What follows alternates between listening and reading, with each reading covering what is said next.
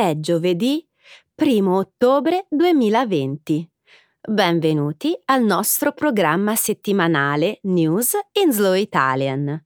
Un saluto a tutti i nostri ascoltatori. Ciao Alessandro. Ciao Romina, un saluto a tutti. Inizieremo la prima parte del nostro programma con una discussione sull'aumento globale delle morti per coronavirus, secondo gli ultimi aggiornamenti pubblicati dalla Johns Hopkins University. Subito dopo parleremo del risultato del referendum con cui gli elettori svizzeri con quasi il 62% delle preferenze, hanno respinto la proposta di porre fine alla libera circolazione dei cittadini con l'Unione Europea.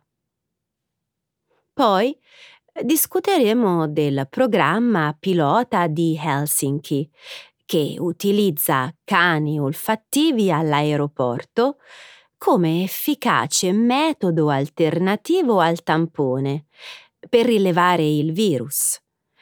Infine, vi racconteremo della protesta che i giornalisti francesi hanno presentato alla Presidente della Commissione europea per l'uso privilegiato dell'inglese rispetto alle altre lingue.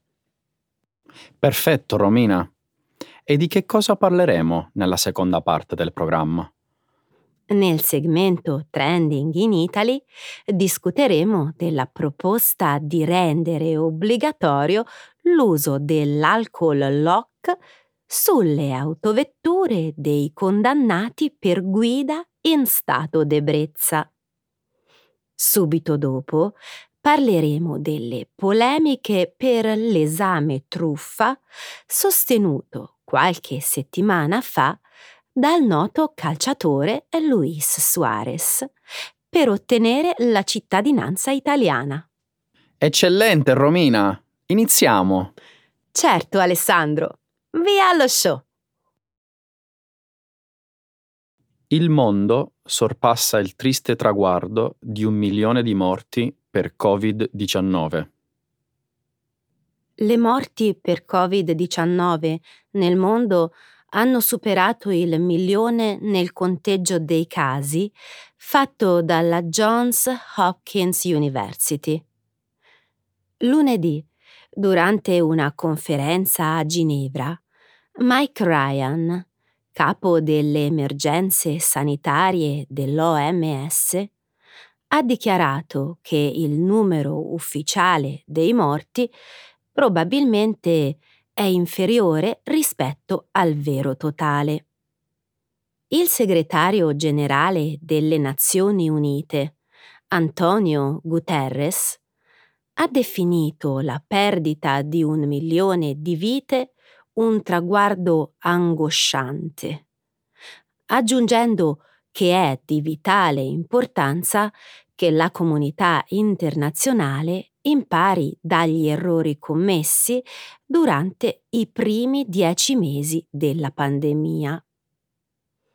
Una leadership responsabile è importante. La scienza conta.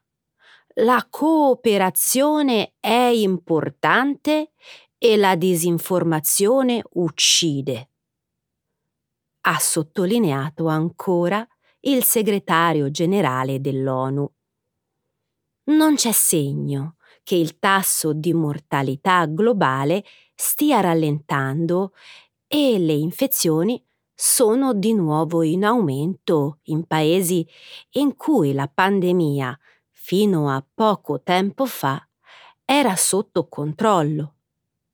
Martedì il Centro europeo per il controllo e la prevenzione delle malattie, ha aggiunto l'Olanda, l'Islanda, la Danimarca e l'Ungheria nella lista rossa dei paesi a rischio contagio, perché durante le ultime due settimane hanno superato la soglia di 120 infezioni ogni 100.000 abitanti. Onestamente pensavo che il peggio fosse passato. Anch'io. È un momento cupo di riflessione. Quello che mi sorprende di più è la lista dei paesi che hanno il maggior numero di infezioni e decessi. Al primo posto ci sono gli Stati Uniti. Questo non è il tipo di leadership cui gli Stati Uniti ci avevano abituato sinora. Al secondo posto, invece, c'è il Brasile, al terzo l'India, al quarto il Messico e al quinto il Regno Unito. Se si pensa a quello che hanno in comune questi paesi, si capisce, perché sono ai primi posti di questa lista. Eh sì, forse c'è un motivo per cui questi paesi sono in cima alla lista. Ad ogni modo, anche la situazione in Europa, specialmente in Francia e Spagna, sta peggiorando. In entrambi i paesi, infatti, il numero di infezioni giornaliere e decessi ha avuto un notevole incremento, al punto tale che ora si trovano nella top 10 relativa a questi indici. Capisco quello che intendi. Concordi anche tu che le Nazioni Unite e l'Organizzazione Mondiale della Sanità, sinora, non abbiano offerto prestazioni stellari? Sì, ma del resto chi l'ha fatto? Persino gli scienziati hanno dato messaggi contraddittori. Prendi la questione delle mascherine, per esempio.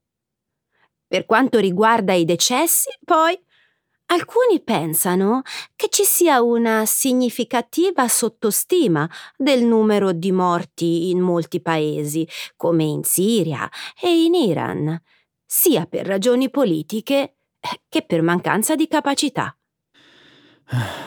Romina, terminiamo la discussione con le parole del segretario generale delle Nazioni Unite. Una leadership responsabile è importante, la scienza conta, la cooperazione è importante e la disinformazione uccide. Al referendum gli elettori svizzeri respingono la proposta di porre fine alla libera circolazione dei cittadini con l'Unione Europea.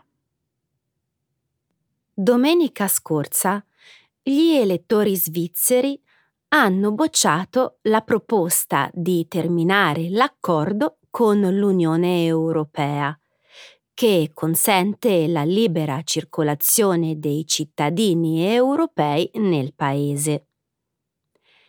A spoglio avvenuto ha prevalso il no, con circa il 62% dei voti contro il 38% di quelli a favore. Il tentativo di limitare l'immigrazione è stato proposto dal Swiss People's Party, ma ostacolato dal governo. Nel 1992, 1992 il 50,3% dei cittadini elvetici contro il 49,7% ha votato contro l'adesione all'Unione Europea. La Svizzera, tuttavia, vuole avere accesso allo spazio di libero scambio in Europa e alla cooperazione in settori come quello dei trasporti, dell'ambiente, della ricerca e dell'educazione. Per ottenere tutto questo ha dovuto aderire ai principali pilastri della politica dell'Unione, che tra l'altro comprendono la libera circolazione e l'apertura delle frontiere secondo l'accordo di Schengen. Il referendum del 27 settembre avrebbe obbligato il governo svizzero ad annullare unilateralmente il suo accordo di libera circolazione con l'Unione Europea, invocando una cosiddetta clausola ghigliottina, che avrebbe avuto ripercussioni sugli altri accordi bilaterali in materia di trasporti, ricerca e commercio con l'Europa, sconvolgendo l'economia. 62 a 38 è un buon margine di vittoria, non credi, Romina? Sì, lo è, Alessandro. Certo, più del precedente tentativo fatto dal Swiss People Party che è stato approvato nel 2014. Con un margine molto più ristretto, se ricordo bene. Sì, era davvero un margine risicato. In passato questo partito ha ottenuto buoni risultati con le sue campagne contro l'immigrazione. Non questa volta però, perché le conseguenze economiche erano davvero chiare. Mi domando se la chiusura delle frontiere a causa della pandemia all'inizio di quest'anno abbia inciso in qualche modo. Certo, anche lo shock per la pandemia potrebbe aver giocato un ruolo. La chiusura delle frontiere con la Francia, la Germania, l'Italia e l'Austria da marzo a giugno, probabilmente, ha ricordato ai cittadini di entrambi i lati che godono della libertà di lavorare, vivere e giocare insieme. Ho una domanda, Romina.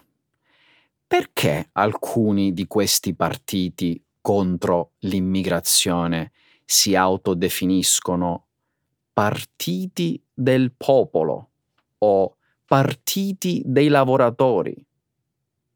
Gli immigrati non fanno forse parte del popolo? Non lavorano duramente anche loro? Hmm. La tua è un'ottima domanda, Alessandro. L'aeroporto Vanta di Helsinki usa i cani olfattivi per fiutare il Covid-19. Questo mese ha preso il via all'aeroporto di Helsinki un programma pilota finanziato dallo Stato che prevede l'utilizzo di quattro cani olfattivi per rilevare il Covid-19. Un gruppo di ricercatori finlandesi spera che i cani forniscano un'economica, veloce ed efficace alternativa per individuare il virus.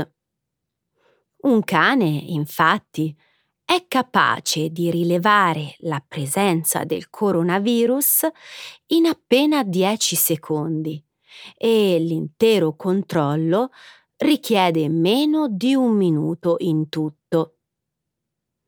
Uno studio francese, pubblicato a giugno dal Cold Spring Harbor Laboratory, ha concluso che ci sono prove molto evidenti del fatto che il sudore di chi è affetto da Covid-19 emana un odore differente da quello delle persone negative. I cani sono stati usati con successo anche per rilevare malattie come il cancro e il diabete. Durante i test preliminari, condotti dall'Università di Helsinki, i cani sono stati in grado di identificare i casi positivi con un'accuratezza del 100%, anche giorni prima che le persone sviluppassero i sintomi. In altri paesi, gruppi di ricercatori stanno lavorando su progetti simili il mese scorso, all'aeroporto internazionale di Dubai è partito un esperimento analogo. Questo è davvero uno sviluppo eccitante e inaspettato. Almeno per me, Romina. Chi l'avrebbe mai pensato? Non posso dire che me lo aspettavo, però è risaputo che i cani sono in grado di rilevare anche altre malattie. La mia unica preoccupazione è capire se i cani rischiano di infettarsi. Anna Hilm Bjorkman dell'Università di Helsinki, che sta conducendo lo studio, ritiene improbabile che visoni, gatti e cani possano prendere il Covid, perché non hanno i recettori necessari per il virus e per questo non sembrano infettarsi facilmente. Per ora, almeno non ci sono prove del fatto che possano trasmettere il virus alle persone o ad altri animali. Non sono sicura che i cani vengano in contatto diretto con il virus, dal momento che fiutano solo apposite salviette con residui di sudore. Oltre a questo, i cani sono anche in grado di riconoscere il Covid-19 da campioni molecolari molto più piccoli di quelli necessari per l'esame del tampone. Spero che questa sperimentazione si faccia anche in altri paesi. È davvero promettente. Sono sicura che molti altri paesi seguiranno l'esempio finlandese, soprattutto alla luce del fatto che i costi sono molto più bassi di quelli dei tradizionali test di laboratorio. Ho letto che l'Australia, la Francia, la Germania e il Regno Unito stanno già lavorando su progetti simili. Un grande viva allora per il migliore amico dell'uomo. I giornalisti francesi accusano la Presidente della Commissione europea di preferire l'inglese alle altre lingue. I giornalisti francesi che si occupano delle notizie relative all'Unione Europea si sono lamentati dell'aumentato uso della lingua inglese nelle comunicazioni dell'Unione Europea. Lo scorso 23 settembre la sezione francese dell'Associazione dei giornalisti europei ha inviato una lettera di protesta a Ursula von der Leyen, presidente della Commissione, e a Charles Michel, presidente del Consiglio, per ricordare che l'uso delle altre lingue europee nella comunicazione di tutte le istituzioni dell'Unione Europea è un obbligo legale sancito nei trattati costitutivi. Prendendo come esempio il patto sull'immigrazione proposto dall'Unione Europea, presentato all'inizio della settimana, i giornalisti hanno evidenziato che tutte le comunicazioni al riguardo sono state rilasciate in inglese. Dopo oltre due ore dalla comunicazione ufficiale, nessuna versione in altre lingue di lavoro, come il francese o il tedesco, era disponibile. Solo a fine giornata è stato rilasciato un comunicato stampa di due pagine in francese hanno scritto. Secondo i giornalisti, il concentrarsi su una sola lingua offre un enorme vantaggio ai membri della stampa di lingua inglese, che non hanno bisogno di tradurre e possono semplicemente fare copia e incolla degli estratti dei comunicati. Altri paesi come la Russia, la Cina e gli Stati Uniti rendono disponibili con regolarità i documenti ufficiali in diverse lingue, tra cui il francese, lo spagnolo e il tedesco. E ora, con la Brexit alle porte, non ci sono altri paesi di madrelingua inglese nell'Unione Europea. Che succederà? Probabilmente, oltre a correggere errori burocratici come questi, non succederà altro.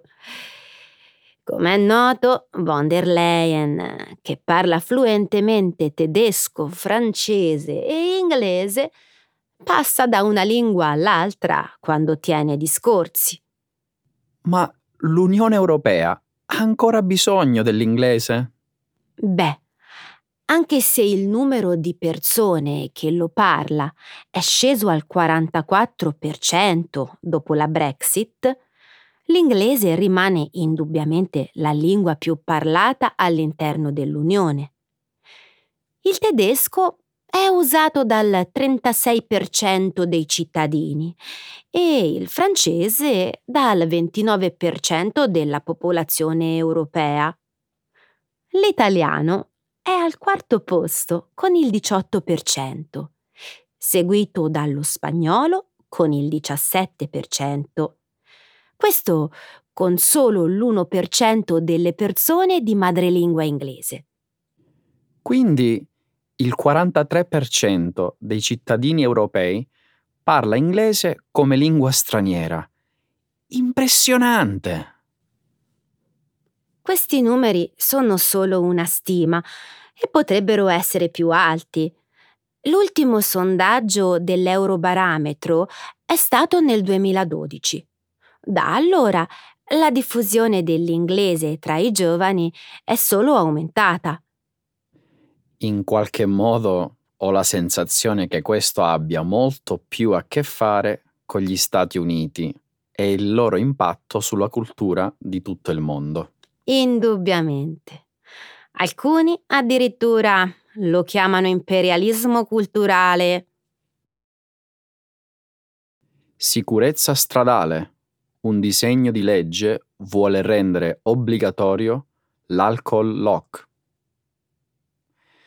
Lo scorso 9 settembre la stampa italiana ha diffuso la notizia che il Consiglio nazionale dell'economia e del lavoro, organo di consulenza delle Camere e del Governo, ha presentato in Parlamento un disegno di legge per l'adozione dell'alcol lock questo sistema, diffusissimo all'estero, è un congegno per auto in grado di rilevare la concentrazione di alcol nel sangue del guidatore attraverso il fiato e blocca l'auto.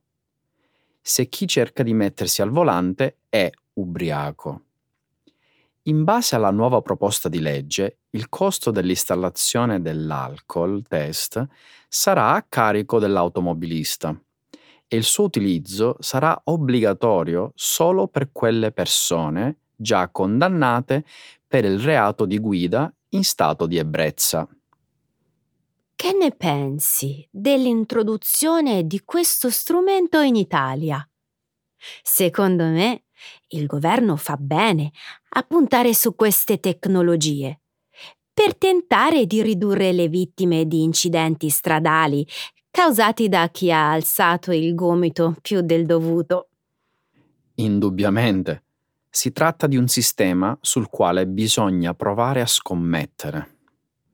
In un articolo pubblicato sul quotidiano Il Giornale lo scorso 9 settembre, ho letto che l'alcol lock potrà essere molto utile in un paese come il nostro, dove non ci sono abbastanza controlli e i casi di guida in stato di ebbrezza sono aumentati del 2,7% negli ultimi vent'anni. Non ci sono controlli? Non ci credo. Le forze dell'ordine italiane ogni anno svolgono numerose ispezioni e test alcolici, soprattutto nelle notti del fine settimana. Sembrerà strano, lo so, ma secondo il giornale i controlli stradali sono insufficienti ad arginare questo fenomeno, soprattutto se paragonati a quelli che si svolgono in altri paesi europei. Mm, non lo so, Romina. Non mi pare attendibile. A me è capitato di essere stato fermato molte volte dalla polizia stradale e in almeno un paio di occasioni mi hanno pure fatto il test per verificare il mio tasso alcolemico. Anche a molti dei miei amici è successa la stessa cosa. Forse sei stato sfortunato, Alessandro. Pare che, secondo alcune statistiche, la probabilità di essere fermati per fare un alcol test è pari a una volta ogni 39 anni. Sai qual è la percentuale in Svezia? Di una volta ogni due anni. Sarà pure come dici, ma non credere che questo nuovo sistema sia la panacea di tutti i mali. Ho letto su un articolo pubblicato da Repubblica lo scorso 9 settembre che l'alcol lock ha creato non pochi problemi. Di che tipo? Beh, negli Stati Uniti il sistema è stato messo sotto accusa per alcuni malfunzionamenti pericolosi, falsi positivi, arresti anomali e frodi durante i test. Mi riferisco all'eventualità in cui il test non venga fatto dal guidatore, ma da uno dei passeggeri in auto con lui, per esempio. Sicuramente non è uno strumento perfetto, però credo possa essere ugualmente utile nella lotta contro i reati da guida in stato di ebbrezza e magari salvare delle vite. La naturalizzazione di Suarez riaccende il dibattito sullo Ius Soli. Nelle ultime settimane si è molto parlato dell'esame d'italiano sostenuto dall'ex calciatore del Barcellona, Luis Suarez, per poter ottenere il passaporto comunitario in vista di un suo possibile trasferimento alla Juventus. L'ottenimento della cittadinanza per Suarez era fondamentale ai fini dell'ingaggiamento, in quanto per regolamento le squadre di Serie A possono tesserare solo un numero limitato di giocatori extracomunitari.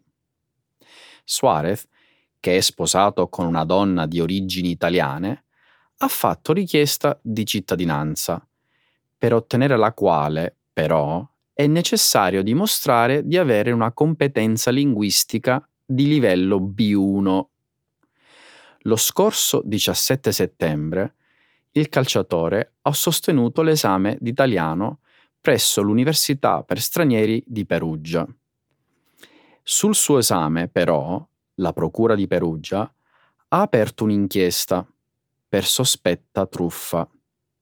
Questo ovviamente ha suscitato tantissime polemiche sul processo di naturalizzazione. Non ne sono per nulla sorpresa, Alessandro. Il finto esame di Suarez ha suscitato molta indignazione e ha riacceso il dibattito sulla concessione della cittadinanza. È vero!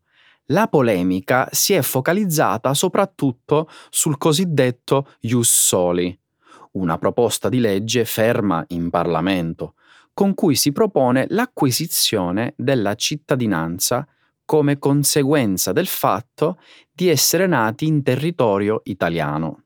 Tra le voci che si sono sollevate contro questa ingiustizia c'è anche quella del noto attore romano Alessandro Gasman.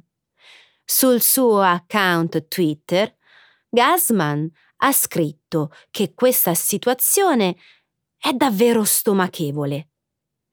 Io sono d'accordo con lui. Ci sono migliaia di giovani stranieri che aspettano la cittadinanza. Perché dovremmo darla a un famoso calciatore sudamericano che tra l'altro nel nostro paese non ha mai vissuto e non parla nemmeno una parola di italiano? Discutere sullo Ius Culture va bene, ma tirare in ballo il caso di Luis Suarez per me è un grave errore. Davvero? Perché? Il calciatore ha rispettato l'iter previsto dalla legge, chiedendo di essere riconosciuto cittadino italiano, in quanto sposato con una donna di origini italiane.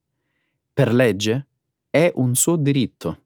Hai ragione, però devi ammettere che la legge in vigore in tema di naturalizzazione è paradossale e soprattutto anacronistica. Sì, non lo nego. La società sta cambiando velocemente e occorre una legge al passo con i tempi. I sondaggi suggeriscono che una larga maggioranza di italiani è pronta ad accogliere il sistema dello Ius Soli. Un articolo pubblicato da Repubblica il 10 novembre del 2019 ha detto che 7 cittadini su 10 dicono sì al progetto di integrazione e una nuova legge rispettosa dei diritti di chiunque viva nel nostro paese. Questi numeri sono molto incoraggianti.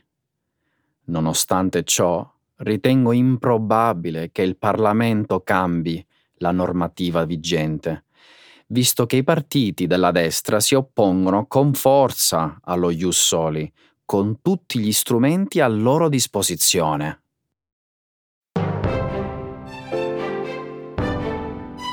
Allora Ale, siamo arrivati al momento dei nostri saluti. Abbiamo finito. Eh già, grazie tanto Romina, ci vediamo la prossima volta. Grazie a tutti, ciao.